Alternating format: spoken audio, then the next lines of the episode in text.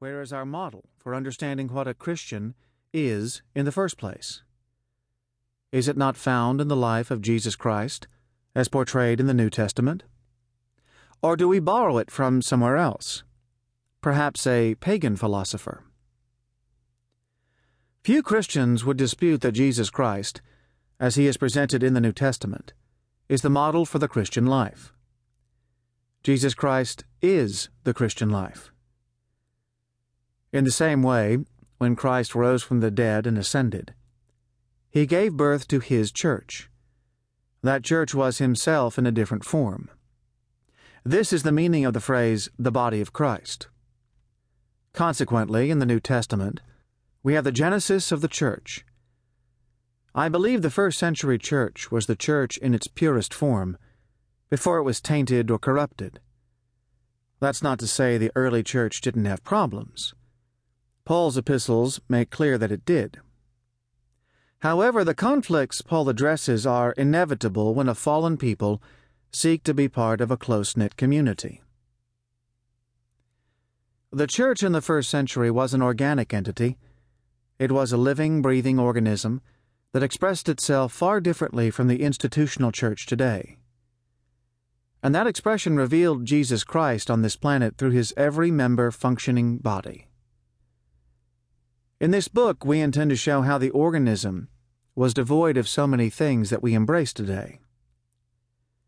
The practices of the first century church were the natural and spontaneous expression of the divine life that indwelt the early Christians.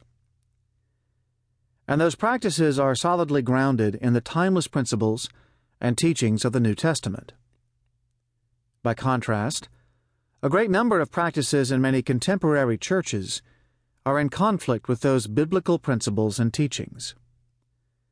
When we dig deeper, we are compelled to ask where did the practices of the contemporary church come from?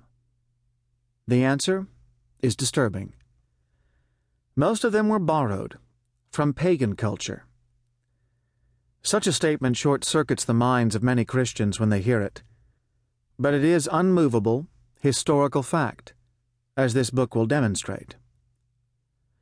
So we would argue that on theological grounds, historical grounds, and pragmatic grounds, the first century church best represents the dream of God, the beloved community that He intends to create and recreate in every chapter of the human story.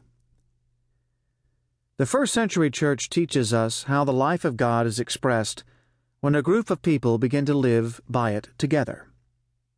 Further, my own experience in working with organic churches confirms this finding. An organic church is simply a church that is born out of spiritual life, instead of constructed by human institutions and held together by religious programs.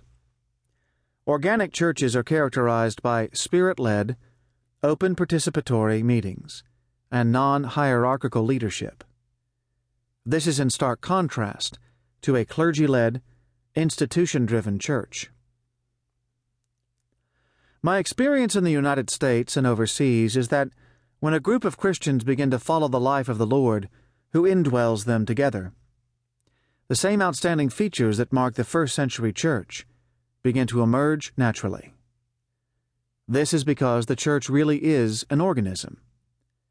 As such, it has DNA that will always produce these features if it is allowed to grow naturally. Granted, organic churches will have differences depending on the cultures in which they operate.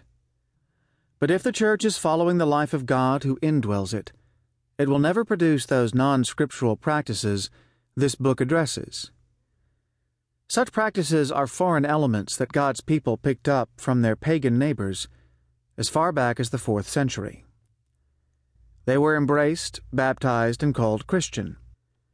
And that is why the church is in the state it is in today, hampered by endless divisions, power struggles, passivity, and lack of transformation among God's people. In short, this book is dedicated to exposing the traditions that have been tacked on to God's will for His church. Our reason for writing it is simple. We are seeking to remove a great deal of debris in order to make room for the Lord Jesus Christ to be the fully functioning head.